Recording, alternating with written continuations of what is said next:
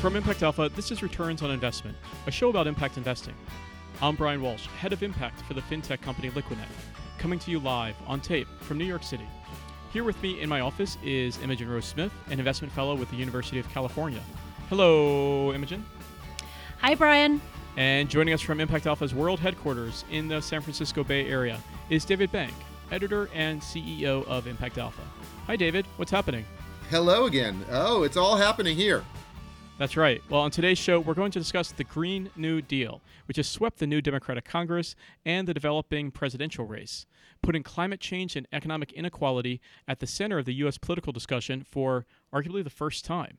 Indeed, linking climate change and social justice is giving the effort the kind of momentum that could just possibly force a major political realignment and a massive mobilization. Or it just might secure Donald Trump's reelection. Who knows? David, everyone is talking about the legislative framework put forth by superstar new Congresswoman Alexandria Ocasio Cortez, better known as AOC. David, what is the deal with the Green New Deal?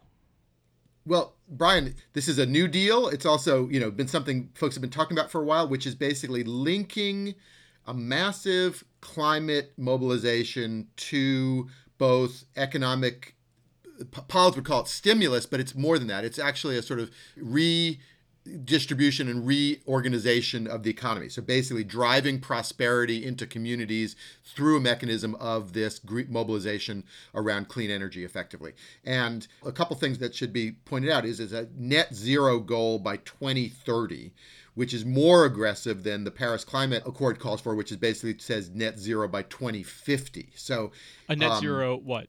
Net zero carbon in the in the U.S. economy by 2030. So that is at the ambitious edge of plans that, for example, states and cities have adopted. Some of them are going net zero. Um, uh, more, by, more by 2050. Um, I don't even know whether any major state has said net zero by 2030, but it's an acceleration of the pace of decarbonization. And frankly, it's that pace is required to keep the world under certainly a 1.5 degree scenario of climate change. So it, it, the science is actually with it. Whether the economics are with it is the big question. And then on the economics, the, the other significant point of it, and you called it out, was sort of democratizing finance, to make finance the servant of this mobilization to use it not only to bring clean energy but also to bring good jobs and community revival and all those good things in, in communities so not to have those things set against each other, but to have prosperity and climate uh, action go hand in hand. Of course, Brian, it's totally non-binding. So, Imogen, what does that? Uh, where does that leave us? Typically, the fact that it's non-binding would bother me, right? You know, it, this is, yeah, we've got a Congress that is a complete cluster. Was that a technical term? It is. It is the technical term for the state of Washington and has been for a number of years now. You know, we've discussed before how the, the likelihood of getting realistic climate related or infrastructure related legislation through the current Congress is slim to none. What makes this new New Deal anything different or special, especially given that you're talking about something that is much more progressive and on the side of the political left than something like an infrastructure bill that many different stakeholders can agree on. But in this instance, this is more of a pledge. This is a signifier. And it actually reminds me of sort of the on the political right, the sort of Grover Norquist no new taxes signifier that Republicans have to take to sort of be the litmus test of their bona fides as, you know, you know, low tax Republican Party, right? Their fiscal fiscal responsibility yes, the, the uh, bona fides, yeah. which which we've just seen how how effective that is. And so, you know, in a sense, this is a very post-Trumpian approach to government and public policy, which is very much saying it's not about the details. It's about the, the, the, the, signifier and what it stands for and what it represents. And we will work on the details afterwards. And also, I think, again, where Cortez has been very smart um, is not getting caught up in the spending. Right now, typically, you know, the liberal left will propose something and everyone will go, "Oh my God, that's so expensive. We're never going to do it." And she's raising good points, which is basically being like, "Hey, we're blowing up the deficit right now. So let's not get hung up on this on, on how we're going to pay for something that is absolutely essential and instead focus on the need and, and the recognition and rallying behind the fact that this has to happen. David, what's interesting about this legislative framework is it's talking about a massive increase in spending on infrastructure, on good jobs, uh, on a lot of programs to kind of get us to this green and inclusive new economy. Uh, but it doesn't talk about public private partnerships. It doesn't talk about mobilizing the private sector in a way. And, and what do you take that to indicate?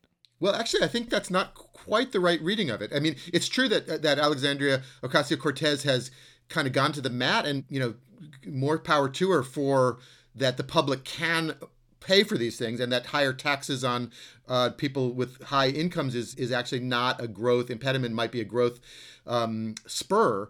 So she's actually broken through a bunch of political kind of you know underbrush there to be able to actually talk about those kind of things. So that's all to the good. But on the other hand it kind of undersells the fact that there is going to be massive private investment coming along the way. Now, she would say we don't want to rely on that, we don't want to privilege that, all to the good. But, you know, the investments, first of all, are happening. And second of all, the legislation itself. Let me just read you Section 4A. Uh, to achieve the Green New Deal goals and mobilization will require the following projects providing and leveraging in a way that ensures the public receives appropriate ownership stakes and returns on investment, adequate capital, including through community grants, public banks, and other public financing, technical expertise, supporting policies, other forms of assistance, federal, state, and local governments, and businesses working on the Green New Deal mobilization.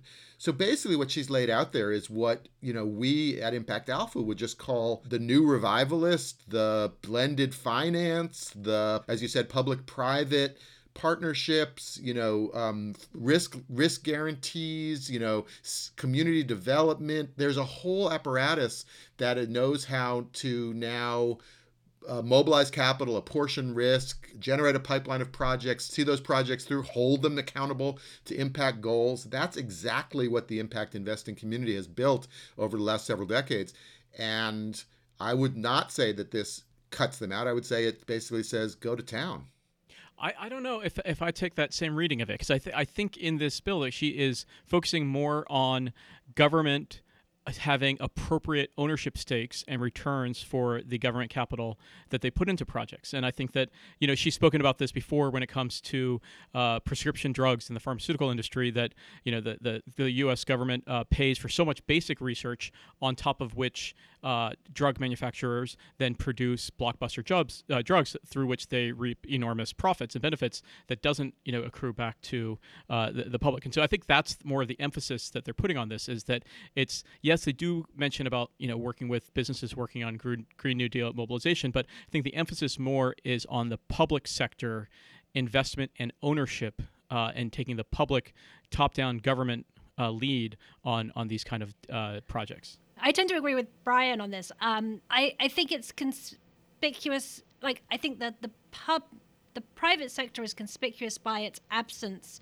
from this legislation. And I think, you know, Cortez is making a very clear point with that. And I think there is built into that an, an inherent skepticism and sort of queasiness around public private sector partnerships. And this idea that in effect you know in those kind of scenarios the public sector always gets the bad deal.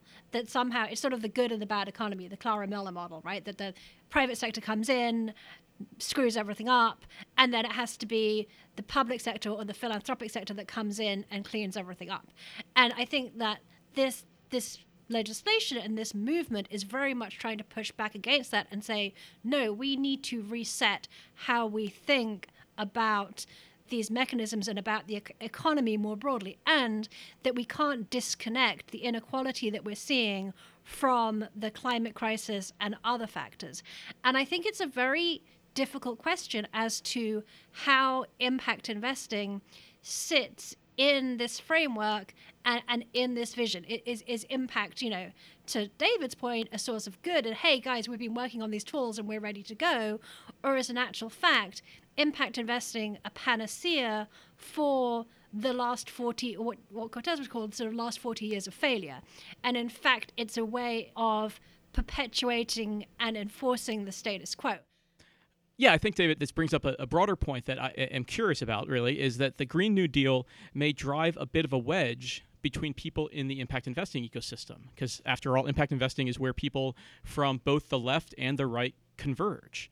From the left, you people come to impact investing because of their desire to solve social and environmental challenges, and from the right, people come to impact investing because of its focus on mobilizing private capital for innovative solutions to social challenges instead of using top-down government regulations and, and government funding. So this Green New Deal may force those doing impact investing from the left to choose in a way. Are you really going to throw your lot in?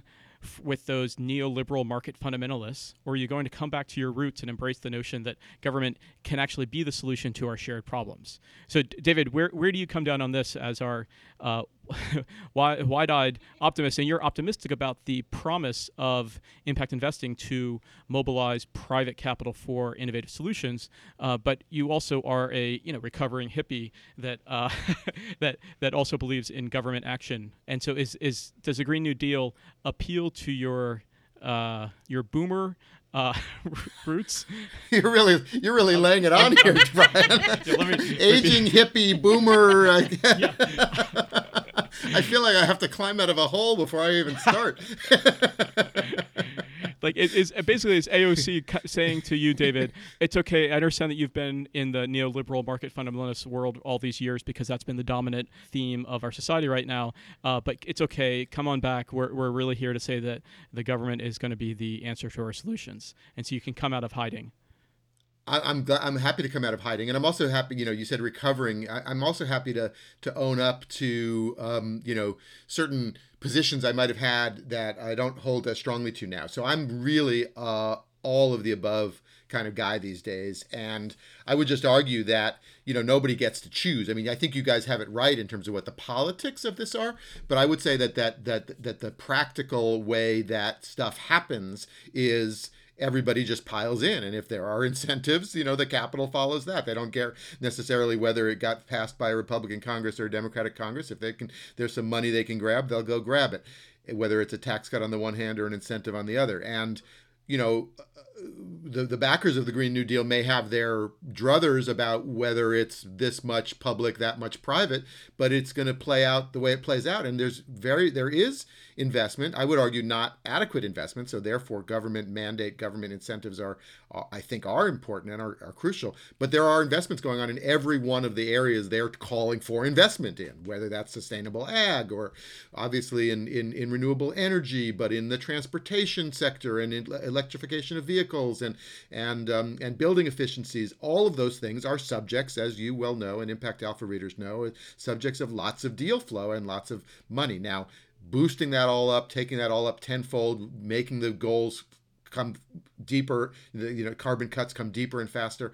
That's what this legislation could and should do. Frankly, what it does is it it reverses the downward expectations that have happened since Trump said he's going to pull out of Paris and that sort of took the wind out of Paris and says, no, the U.S. is not going to be the laggard on climate. We're going to go back to being the leader on climate. We're going to have the most aggressive goals, not welch on the goals we've already made. And it just picks up on what states and cities and, and even companies, yes, companies are, are already doing. So I think the direction is great, the urgency is great, the mobilization is great, the capital incentives are great, and and and let it all rip. Yeah, and I think actually just to contradict my my previous uh, line of questioning, and just to re- reemphasize, uh, David, your earlier point that it is a non-binding resolution. So even if it were to pass, uh, it wouldn't actually create any new programs as it stands right now. Instead, it would just actually just affirm the sense that the the House uh, recognizes that these things should be done in the coming years and kind of. I think it's like the cavalry coming over the hill. You know, maybe that's why we can't use those express those those things anymore.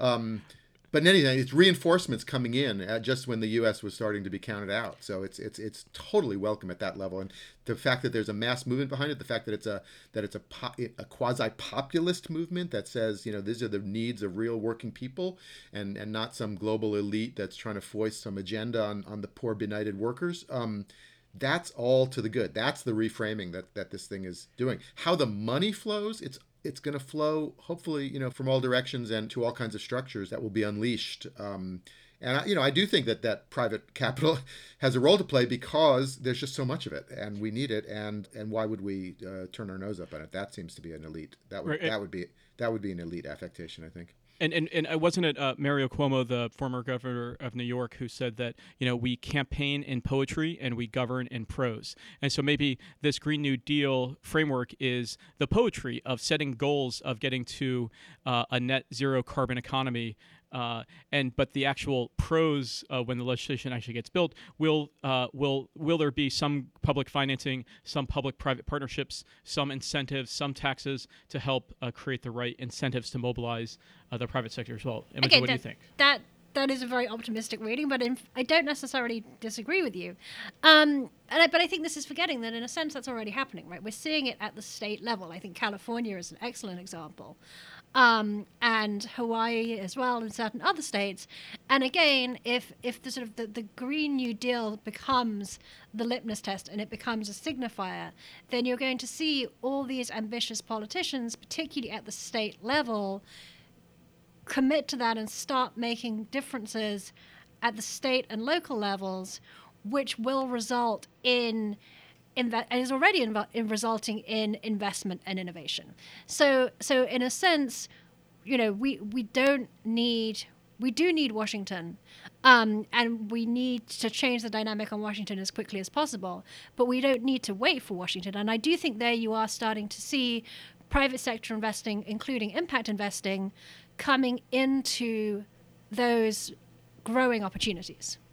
I want to just make one more point, which is that the point about the public sector getting its due in terms of ownership stakes and, and returns on investment is absolutely important and it's it's public both in, as in government and it's also public as in community and broader con- stakeholders and that is where there's a lot of innovation going on all across the country and, and even the world about how funds are structured about what kinds of capital make sense about how to blend that capital about where risks should be apportioned and, and, and whatnot and that's a super rich area for for innovation that is long overdue. So I think this legislation does a lot of good things in terms of breaking open the debate for into where it needs to be.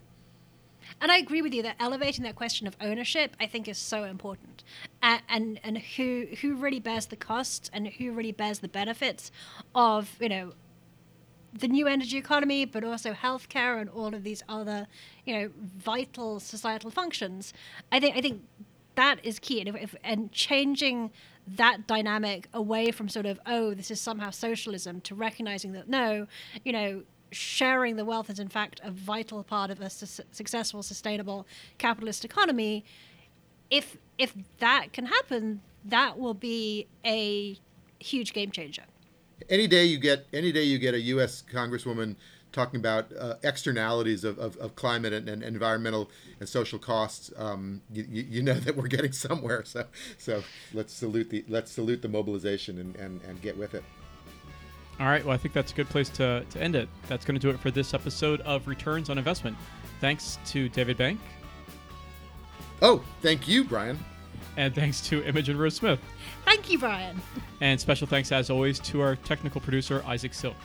This podcast has been a production of Impact Alpha, providing news and insights for those working to build an inclusive and prosperous future. Find us at impactalpha.com, on Twitter at Impact Alpha, and on our Slack channel, exclusive for Impact Alpha subscribers. You can subscribe to this podcast on Apple Podcasts, Stitcher, uh, or anywhere you uh, listen to podcasts. And if you do like this podcast, consider telling two other people about it and leave a rating on uh, iTunes. It really helps other people find us. If you don't like the podcast, maybe keep it to yourself. Just kidding. We love your feedback. Drop us an email at editor at impactalpha.com. From New York, I'm Brian Walsh. Thank you so much for listening. We'll see you in some sense of the word next time.